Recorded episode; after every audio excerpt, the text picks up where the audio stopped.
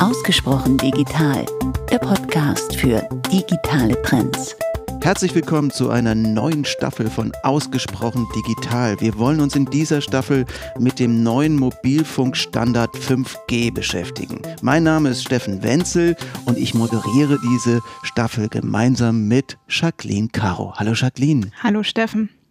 In dieser Folge wollen wir uns damit befassen, was versteckt sich eigentlich hinter 5G, welche Einsatzszenarien gibt es sowohl im Business als auch im ähm, Konsumerbereich. Und äh, dazu haben wir äh, den Falk als Gast, Falk Schröder. Hallo Falk.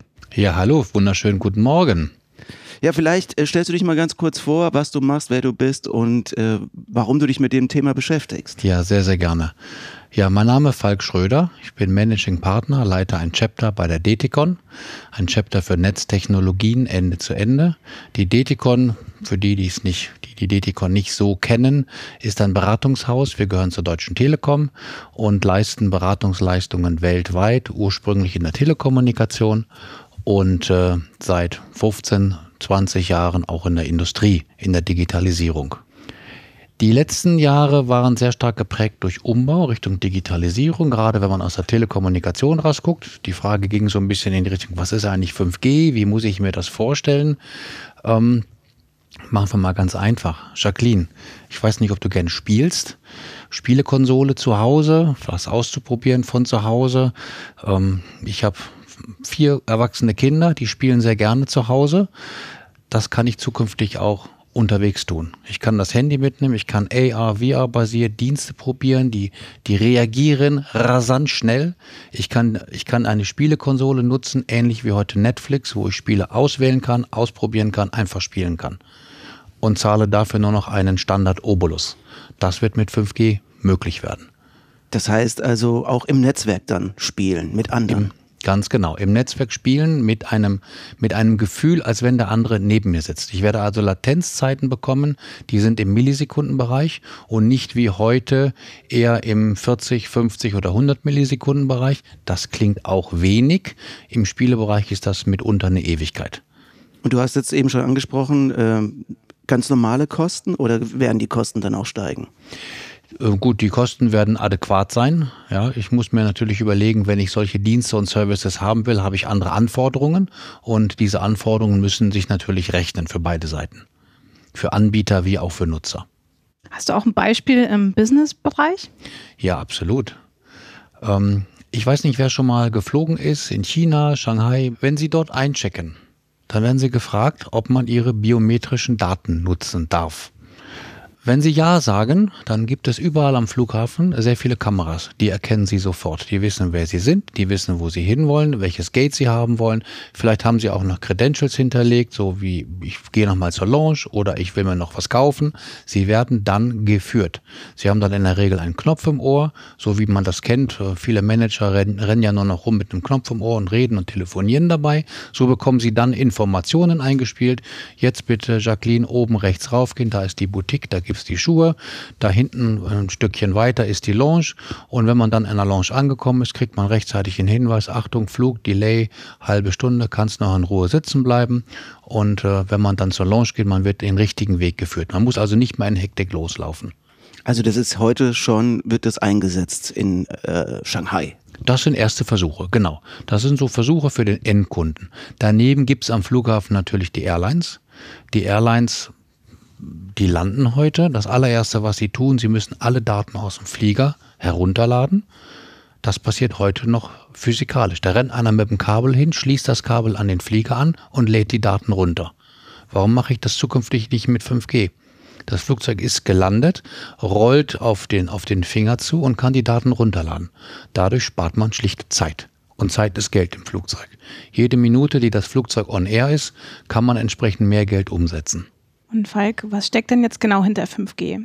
Also wir sprechen ja mal alle von, das ist jetzt ein Quantensprung und äh, ja, was genau verändert sich da jetzt so radikal? Mhm. Das ist erstmal eine Zusammenführung bestehender Technologien.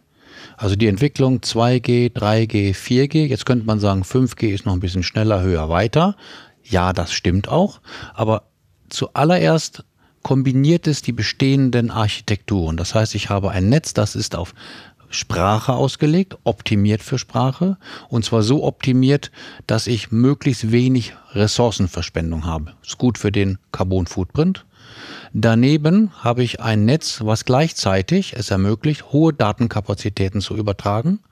Ich habe ein Netz, was es schafft, ganz, ganz viele Millionen von Endgeräten gleichzeitig auf wenigen Quadratkilometern zu bedienen. Das schaffe ich heute noch nicht. Und ich habe neue Capabilities, zum Beispiel Low Latency. Low Latency, geringe Latenz. Ähm, in heutigen Netzen liegen wir sowas bei 40 bis 80 Millisekunden. Wenn ich einen, einen Dienst nutze, der extern liegt auf einer Cloud, AWS oder MS Azure, wo auch immer, oder Google, dann habe ich Latenzen, die liegen bei 80 Millisekunden. Ich habe aber auch Jitter-Effekte. Das heißt, einige der Verbindungen laufen auf 150 Millisekunden. Wir haben eben Spiele angesprochen.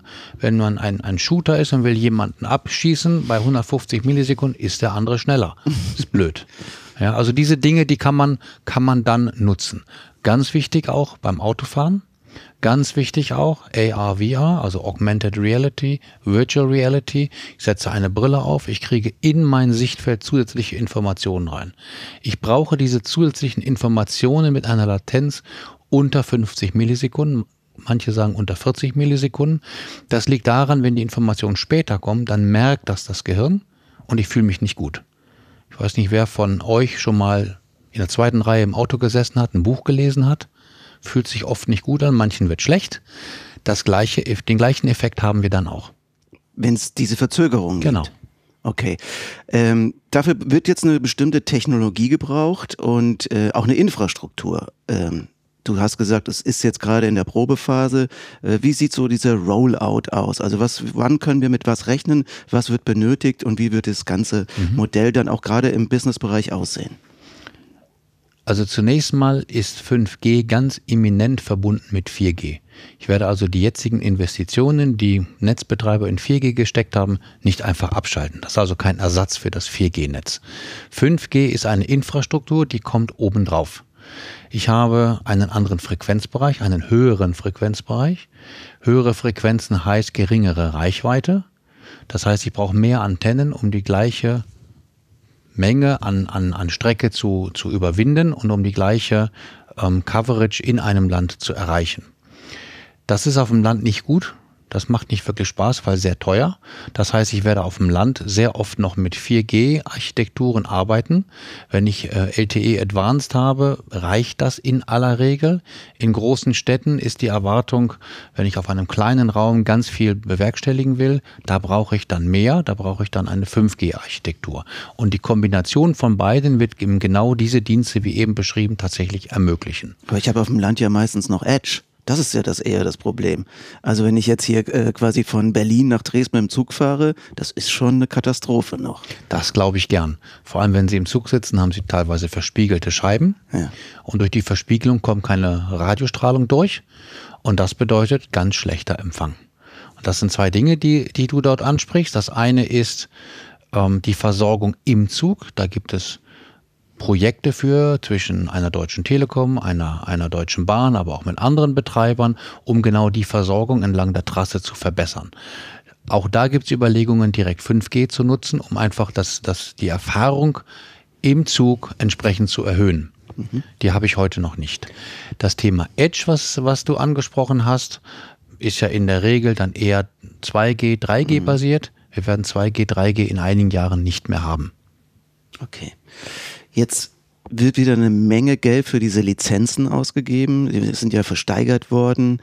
Es gibt, äh, glaube ich, vier Firmen, die die Lizenzen quasi unter sich aufteilen. Kannst du das Modell mal ein bisschen erklären, wie das funktioniert und wie, äh, wie die sich die Frequenzen teilen und äh, ja, damit unsere Hörer und Hörerinnen wissen, was da überhaupt los ist? Mhm. Das hat ja zwei Versteigerungsrunden gegeben oder besser gesagt eine Versteigerungsrunde und einmal eine Vergabe, ein, eine Vergabeverfahren für Lizenzen für sogenannte Campus-Owner. Ich glaube, da kommen wir gleich nochmal getrennt drauf. Die Versteigerung für, für Betreiber, da hat es genau wie du gesagt hast, vier Betreiber gegeben, die hier ähm, Frequenzen entsprechend ersteigert haben. Die Deutsche Telekom, die Vodafone, die Telefonica und Drillisch. Drillisch als neuer Spieler, der sich hier entsprechend etabliert, um im 5G-Umfeld aktiv zu sein und äh, ein Netz auszurollen. Die werden dann natürlich auch nur auf 5G-Technologie aufsetzen können. Die drei gängigen Betreiber, die wir heute schon haben, auf 3G, 4G, haben eine Netzinfrastruktur und werden diese entsprechend erweitern. Also wenn man das Ganze mal reflektiert mit den Lizenzen, die eine Deutsche Telekom beispielsweise gekauft hat, beginnt man nun ähm, in den Großstädten einen Rollout und auch zunächst einmal nur in den großen Städten. Wir haben das gesehen in Berlin, Hamburg, München und diversen weiteren Städten, wo der Rollout massiv gepusht wird und entsprechend Antennenstandorte ausgerollt werden. Die Frequenzen sind eher im hohen Bereich, also im Dreierbereich, 3 Gigahertz Bereich, ähm, teilweise 2,4.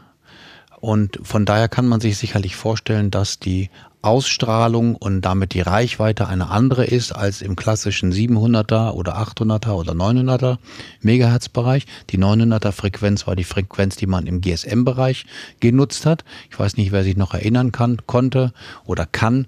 Die ersten äh, GSM-Telefone und die Versorgung, das hat eine ganze Weile gedauert, bis wir landesweite Versorgung hatten. Die, der Bund hat ja nun durch die Versteigerung auch viel Geld eingenommen. Ähm, wird das jetzt wieder investiert in den Infrastrukturausbau oder bleibt das jetzt, an wem bleibt das hängen? Wie ist es da jetzt äh, vorgesehen, vorzugehen? Ich denke mal, der Staat freut sich zunächst mal über das Geld, was er eingenommen hat. Ähm, das ist eine echte Herausforderung.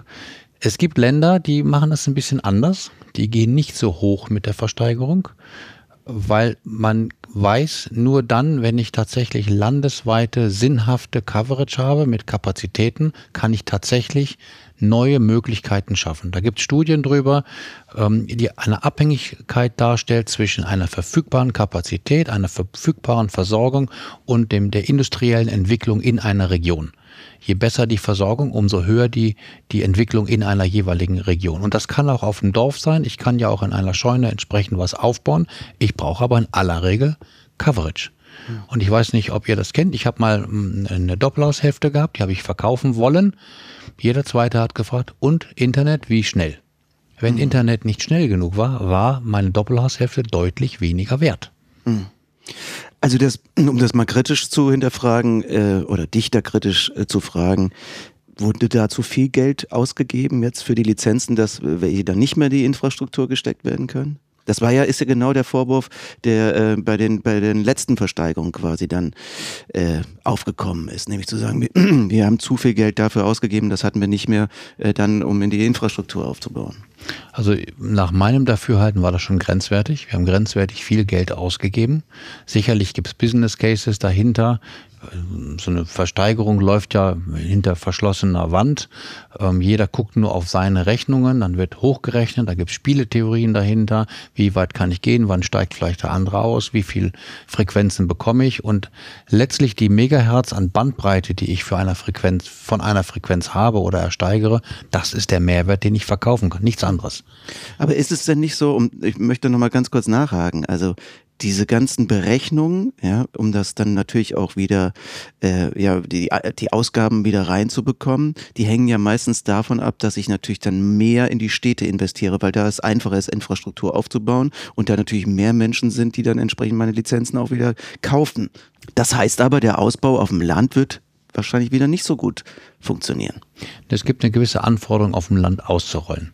Es wird weitere Frequenzen im niederfrequenten Bereich geben, wo man eine Versorgung im Land sicherstellen kann. Das wird aber eine, eine nicht so kapazitär hochwertige Auswahl sein, wie ich sie in der Großstadt habe. Um aber nochmal so ein bisschen auf die Frage einzugehen, kriege ich das Geld eigentlich wieder rein? Das wird damit stehen und fallen, was für Services und Dienste ich tatsächlich anbieten kann. Hebt der Markt ab? Was baue ich denn mit, mit 5G? Ich baue eine Infrastruktur, ich biete ein Ökosystem an und andere müssen draufspringen und dieses Ökosystem akzeptieren und annehmen. Wir haben eben über AR, VR-basierte Dienste gesprochen im Spielebereich. Das habe ich natürlich auch im Business-Bereich. Wenn ich mir angucke, ich äh, biete an AR, VR Maintenance. Also ich kann tatsächlich Maschinen mir angucken mit einer Brille. Ich kriege zusätzliche Informationen rein. Ist das von Mehrwert für mich oder nicht? Heutige Telcos wissen das nicht immer. Können sie auch nicht. Das ist nicht ihre Industrie. Das ist nicht der Bereich, wo man herkommt. Das heißt, wir müssen hier sehr eng mit anderen Industrien kooperieren, um das gesamte Ökosystem ans Fliegen zu bekommen. Und ja, dann wird es sich rechnen. Und ja, es ist ein gewisses Risiko, was man hier eingeht. Was man ja jetzt auch immer hört, ist das Thema Netzwerkausrüster. Mhm. Ähm, welche Player gibt es denn da am Markt und mit wem arbeitet die Telekom beispielsweise zusammen? Eine sehr spannende Frage. Gerade heute politisch hochbrisant. Wir haben heute ähm, bei der Deutschen Telekom noch eine Nokia, die wird gerade ersetzt durch Ericsson. Wir haben Huawei an Bord. Es gibt dann noch äh, Ausstatter wie ZTE, auch aus China, äh, wie auch Samsung aus Korea, Südkorea, die auch gute Technologien bereitstellen. Samsung eher im Fokus auf 4G, 5G, die haben die 2G, 3G ähm, Technologien nicht bereitgestellt. Die sind also erst sehr viel später in den Markt eingestiegen. Ähm, in der Vergangenheit haben alle Betreiber, wenn sie Technologien eingesetzt haben, im Wesentlichen auf Capabilities geguckt. Also was kann welcher Hersteller? Wie sehen, sehen die Versprechungen aus? Was waren die Erfahrungen aus der Vergangenheit?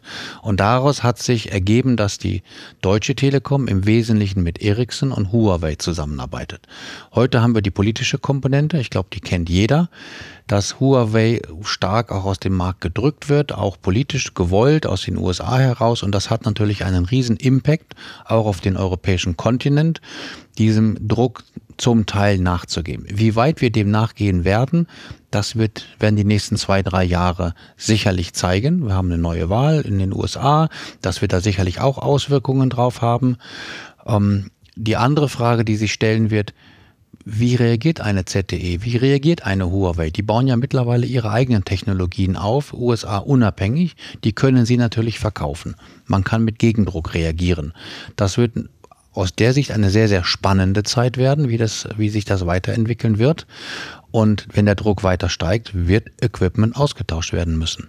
Zunächst im Core-Bereich, vielleicht auch im Radiobereich. Wir werden sehen. Was meinst du genau, dass der Druck steigt? Kannst du das mal definieren mit dem Druck? Der politische Druck wird steigen aus den USA.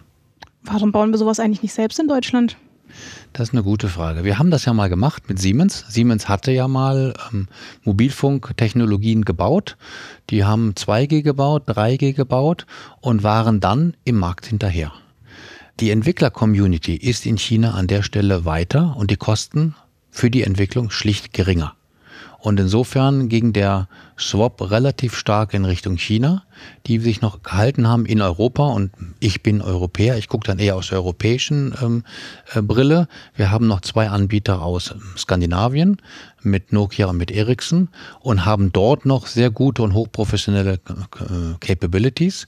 In China haben wir Hundertschaften an Entwickler, die auch sehr gut und sehr genau entlang der Standardisierung ihre Systeme entwickelt haben und nach vorne gebracht haben. Man hat vor fünf bis zehn Jahren noch gesagt, die Chinesen, die kopieren. Das war damals auch so. Mittlerweile ist äh, China in der Entwicklung neuer Technologien führend. Du sprichst es an, sie sind führend. Äh, Nokia und Ericsson äh, als skandinavische Unternehmen holen die aber auf? Also schaffen die auch den, die, die Qualität in der Technologie? Ich würde mal aus dem Bauch raus sagen, die sind zwischen sechs und zwölf Monaten hinterher in ihrer Technologie, in der Ausgestaltung. Das hat natürlich Auswirkungen. Wenn man das Netz, beste Netz hinstellen will, dann braucht man natürlich auch entsprechende Kapazitäten und Qualität im Netz. Da laufen intensive Gespräche zwischen Vendoren und Betreiber, um eben diese Technologien nach vorne zu bewegen. Da wird auch viel Geld in die Hand genommen. Es kann am Ende helfen, wenn man drei oder vier Hersteller hat, die vergleichbare Technologie auf den Markt bringen. Das wird auch Europa helfen. Ich bin gespannt, wie das dann am Ende auch den Verursachern der Diskussion helfen wird, den Amerikanern.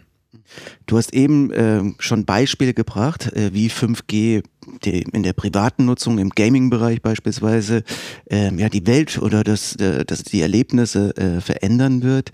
Ähm, lass uns mal auf den Business-Bereich nochmal eingehen.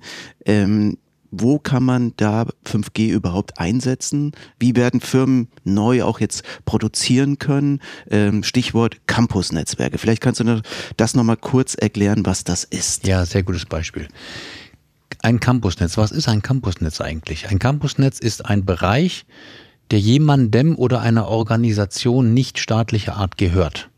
Also Privateigentum.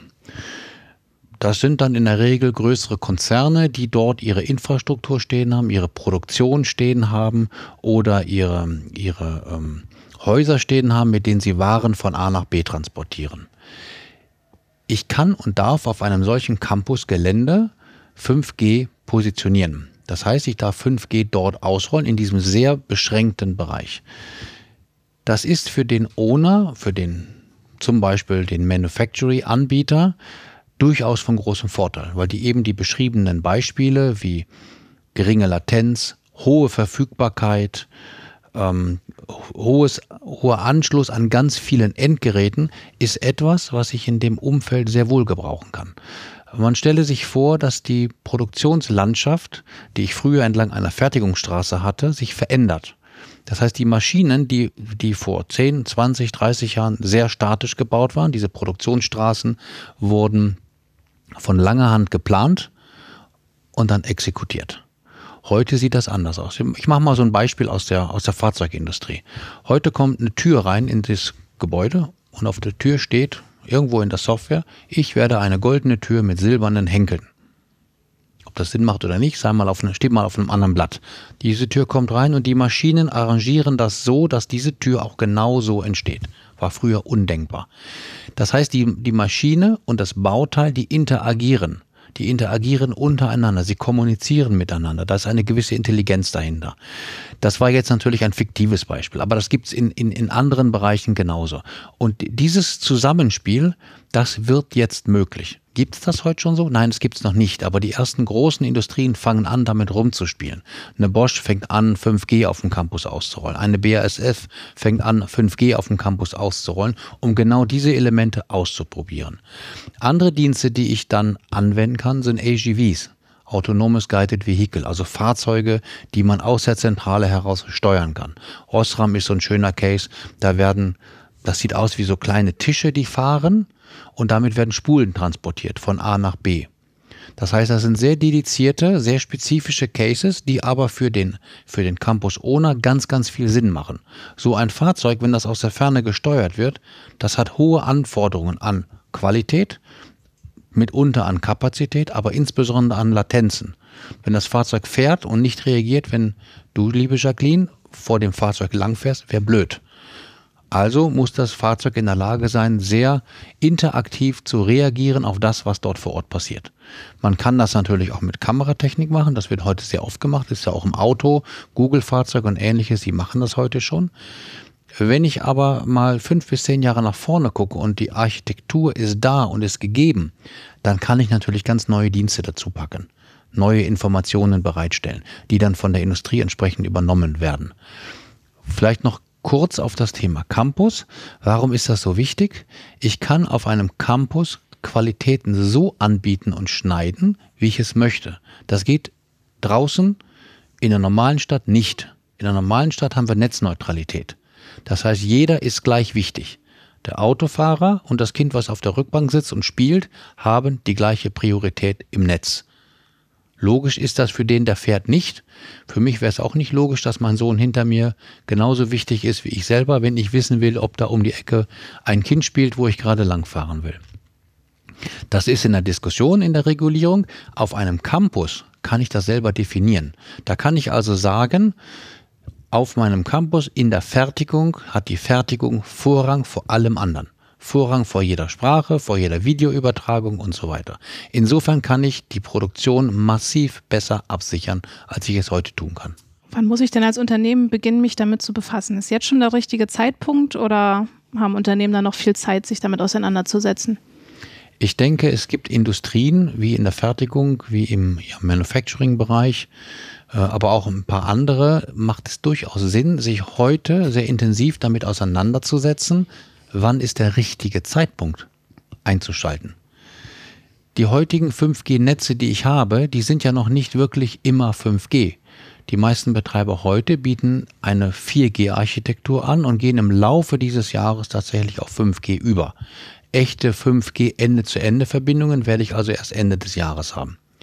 Ich muss aber sehr wohl verstehen, wenn ich auf 5G wechseln will. Ja, was mache ich denn dann mit meiner jetzigen Architektur? Brauche ich die noch? Stichwort Wi-Fi 5, Wi-Fi 6, auch da kann ich ja einiges mit tun. Brauche ich diese neuen Möglichkeiten? Wann ist der richtige Zeitpunkt, entsprechend umzuschalten? Der andere Punkt ist, ich muss das ja erstmal erfahren. Ich muss ja verstehen, was, was bedeutet das für meine Prozesse, für meine Landschaften, für meine Entwicklung. Also macht es ganz viel Sinn, sich über einen sogenannten POC, Proof of Concept, Gedanken zu machen. Ich kann also eine erste Infrastruktur mir einkaufen. Ich kann erste Services aus, ausprobieren, um einfach zu sehen, was ist der Mehrwert für mich und für mein Produkt, was kann ich an weiteren Informationen generieren, kann ich wirklich die Produktionszyklen verkürzen und welchen Impact hat das letztlich auf mein Geschäft. Also ja, in jedem Falle auseinandersetzen, in jedem Falle bewusst entscheiden, wann ist der richtige Zeitpunkt. Und wenn er heute schon ist, und es gibt viele, die, sie, die heute sehr intensiv sich Gedanken zu dem Thema machen, Airlines zum Beispiel, ähm, dann muss ich mir heute überlegen, was heißt das für mich? Und wenn ich an Airlines denke, dann haben wir Campus, dann haben wir Flughäfen, die sind involviert. Ich habe aber auch einen internationalen Blick, den ich reinbringen muss. Das ist also ein sehr komplexes Thema, was ich erstmal durchdenken, verstehen muss und um dann die richtigen Schritte aufzusetzen, muss ich heute mich mit dem Thema sehr stark auseinandersetzen. Das heißt also, die First Mover sozusagen am Markt, die werden dann auch den Vorteil haben, vielleicht jetzt am Anfang ein bisschen Lehrgeld auch zu bezahlen, aber dann äh, auch schneller im Markt dann Absolut. nachher äh, drin zu sein. Absolut. Dahinter verstecken sich natürlich aber auch ganz schöne Kosten für die Unternehmen. Was kostet denn so eine Umstellung und ähm, da steckt ja Technik dahinter, so Hardware muss beschafft werden, Infrastruktur muss bereitgestellt werden und ja, auch die Mitarbeiter müssen dann natürlich mitgenommen werden, dass sie auch mit der neuen Technologie umgehen, umgehen können. Genau. Ähm, ich brauche also am Campus eine Struktur für Antennen. Die brauche ich aber heute auch, weil ich habe heute in der Regel Wi-Fi. Wi-Fi 5, teilweise Wi-Fi 6. Die Kosten für Antennen werden, ich vermute mal, vergleichbar sein. Heute sind sie noch höher, aber die werden mittel- bis langfristig sicherlich vergleichbar sein. Ich brauche ein Core-Netz, was die Informationen aggregiert und zusammenfasst. Und dann brauche ich eine Cloud meistens eine Cloud on-premise, also lokal vor Ort, für alle Dienste, die extreme Anforderungen an Latenz haben. Viele Unternehmen sagen auch, ich möchte die Cloud bei mir lokal haben aus reinen Sicherheitsaspekten, weil nur das, was ich bei mir auf dem Hof habe, kann nicht so ganz so leicht attackiert werden. Ob das richtig ist oder falsch ist, ist, ein anderer, ist eine andere Diskussion, aber grundsätzlich ist die Anforderung da, diese Information erst einmal lokal zu halten. Ich muss also in eine Cloud investieren. Das machen heute schon viele Unternehmen. AWS ist ja einer der führenden. Ich nutze eine Public Cloud. Eine AWS hat heute auch schon ein, mit, mit Outpost eine Lösung, die sie auf dem Firmengelände bereitstellen kann. Das heißt, lokale Daten werden dort bereitgestellt werden. Diese lokalen Daten kann ich dann in Verbindung mit dem Netz nutzen, die Prozesse entsprechend zu optimieren. Weil diese Cloud hat ja zwei Schnittstellen. Das eine ist runter zu den Endgeräten. An den Endgeräten kriege ich dann die Informationen und auf der anderen Seite habe ich die Schnittstelle ins IT-Netz und kann die Informationen und Daten direkt nutzen für meine Prozesse. Ich kann also verschlanken, damit Geld einsparen oder auf der anderen Seite zusätzliche Informationen den Endkunden bereitstellen. Müssen die Mitarbeiter auch dann irgendwas neu können, neue Skills haben, neue Fähigkeiten haben? Ja, absolut. Ähm, wenn Sie Diskussionen führen, zum Beispiel mit einem heutigen IT-Direktor, der mit seiner IT sehr wohl betraut ist, dessen Kernaufgabe ist es, den Betrieb zu erhalten, so gut es geht. Wenn man dem sagt, hm, dein Wi-Fi, schmeiß mal weg und bau da was Neues hin, dann ist er mit Sicherheit nicht mehr dein Freund weil das ist erstmal Riesenaufwand. Ich muss eine neue Infrastruktur bereitstellen. Ich muss diese akzeptieren und ich muss mein, meine gelebten Prozesse, meine gelebte Technologie, meine, mein Know-how, meine Erfahrung verändern. Ich muss mich mit neuer Technologie auseinandersetzen. Der zweite Aspekt sind die neuen Dienste und Services. Ganz einfaches Beispiel, ein AGV, ein autonom fahrendes Fahrzeug, fährt von A nach B. Und vielleicht habe ich noch einen autonomen Gabelstapler dahinter, der automatisch Dinge B und entlädt. Das haben früher Menschen gemacht. Das heißt, ich habe sofort eine Diskussion mit dem Betriebsrat. Brauche ich das wirklich? Will ich hier Menschen rausschmeißen? Oder will ich tatsächlich die Arbeit qualitativ hochwertiger gestalten? Und ich glaube, wir werden in der Praxis beides sehen. Und das muss man sehr intensiv diskutieren. Und das wird auch viel viel nach sich ziehen an betriebsinternen Diskussionen, an, an, an Willen, die Dinge zu verändern. Ich habe Firmen gesehen, die haben AGVs, ja, ähm, die werden nicht zentral gesteuert, die fahren einem Menschen hinterher. Das heißt, die gucken sich, Jacqueline, deine Beine an, die merken sich das, diese Maschinen, und fahren diesen Beinen hinterher, den ganzen Tag. Das ist angenehm, wenn ich Dinge B- und entladen muss, die vielleicht ein bisschen schwer sind. Dann nehme ich die schweren Dinge, lade die auf dem Tisch ab und der Fahrzeug, das Fahrzeug fährt einfach hinter mir her. Angenehm, hilfreich. Wenn ich das Fahrzeug dann aber endgültig komplett automatisiere, was mache ich dann mit den Menschen? Da werden wir Lösungen brauchen. Ganz klar. Eine weitere Diskussion ist ja auch das Thema Datenschutz. Äh, was ist denn da jetzt noch zu klären? Was muss geschehen? Und brauchen wir schärfere Datenschutzgesetze in Deutschland? Wir haben ja gerade erst neue Datenschutzgesetze eingeführt. Ich glaube, diese müssen wir konsequent umsetzen. Das macht noch nicht jeder, ist meine Vermutung. Es fehlt auch da oft noch das Verständnis, welche Daten werden eigentlich von wo nach wo transportiert, warum sind die Daten wichtig und warum sind diese Daten wertvoll, was ist der Wert dahinter mit 5G haben wir, werden wir eine deutlich höhere Vernetzung von Daten erreichen. Auch eine deutlich höhere Geschwindigkeit. Wenn ich Daten von A nach B transportiere, werde ich A, das Thema Security massiv betrachten müssen. Also wie kriege ich die Daten sicher von A nach B? Da habe ich zwei Sichten. Einmal von der Infrastrukturseite, wie kann ich die Infrastruktur absichern? Das reicht aber nicht. Wir haben das in der Vergangenheit gesehen. GSM sollte hochsicher sein. Irgendwann war es geknackt. Wenn ich also meine Daten wirklich verschlüsseln will, muss ich sie obendrauf Ende zu Ende verschlüsseln. Da gibt es in der IT relativ gute äh, Verschlüsselungsalgorithmen. Ich muss sie natürlich auch nutzen. Ich weiß nicht, wer heute mit, noch mit E-Mails im großen Stil arbeitet, aber auch meine E-Mail kann ich verschlüsseln. Die meisten tun es nicht, weil es bequemer ist. Und das Thema Bequemlichkeit ist etwas, wo sich jeder am Ende an die eigene Nase fassen muss. Das Thema Datenschutz, und jetzt machen wir mal die Brücke ganz zum Anfang zum Flughafen. Ich muss natürlich zustimmen, dass der Flughafen meine Daten nutzt. Und wir müssen ein Vertrauen entwickeln, dass diese Daten nicht anderweitig missbraucht werden. Und das Risiko ist immer da. Ja, allein in China, wir haben die Diskussion auch ge geführt, wie nutzen chinesische ähm, Systeme die Daten, die vorhanden sind. Jacqueline, wenn dein Gesicht bekannt ist, dort am Flughafen und du wirst in einer anderen Stadt gesucht, da ist es doch ein leichtes, die Daten zusammenzubringen und abzugleichen. Und dann war es das mit dem Flug, dann führt man dich nämlich gleich ganz woanders hin. Das Risiko besteht, absolut. Ich kann aber auch einen Vorteil davon haben, wenn ich meine Daten freiwillig zur Verfügung stelle. Versicherungen, Kfz-Versicherung bieten das schon an, den sogenannten Telematiktarif. Das heißt, wenn ich jederzeit ähm, quasi meine Daten, die ich beim Fahren generiere, der Versicherung zur Verfügung stelle und die merken, ich fahre langsam, ich fahre äh, vorsichtig, ich halte mich an die Pausen und so weiter, bekomme ich einen günstigeren Tarif. Das alles wird in Echtzeit über 5G dann in Zukunft sicherlich auch äh, direkt äh, übermittelt werden. Aber äh, ich werde natürlich mit einem günstigeren Tarif gelockt. Würdest du sowas machen? Nein. Warum nicht? Ich würde es nicht tun, weil ich einfach nicht möchte, dass jemand weiß, wo ich wie und warum entlang fahre. Wie diese Daten am Ende tatsächlich ausgewertet werden und interpretiert werden, das weiß heute kein Mensch. Natürlich ist die, die Chance und die Hoffnung da, darüber neue Tarife anzubieten. Und jemand, der sehr rücksichtsvoll fährt, sollte aus meiner Sicht durchaus einen Vorteil davon haben. Solange nicht Ende zu Ende abgesichert ist, dass die Daten wirklich sicher sind und nicht missbraucht oder fehlinterpretiert werden, wäre ich persönlich vorsichtig. Wir werden aber viele Menschen sehen, die das trotzdem ausprobieren werden, einfach weil es preisgünstiger ist. Ja, wenn ich Geld sparen kann, wenn ich das Geld in der Form nicht habe, dann werden wir das sehen. Das erhöht den Druck auf alle anderen Menschen, in eine gleiche Richtung zu denken. Das wird irgendwann auch dazu führen, dass wir alle immer gleicher werden. Hm. Aber automatisiertes Fahren wäre ja dann eine Lösung, weil dann äh, habe ich dieses, diese individuelle Entscheidung nicht mehr, äh, ob ich überhaupt schnell fahre oder langsam, weil dann werde ich ja gesteuert. Absolut.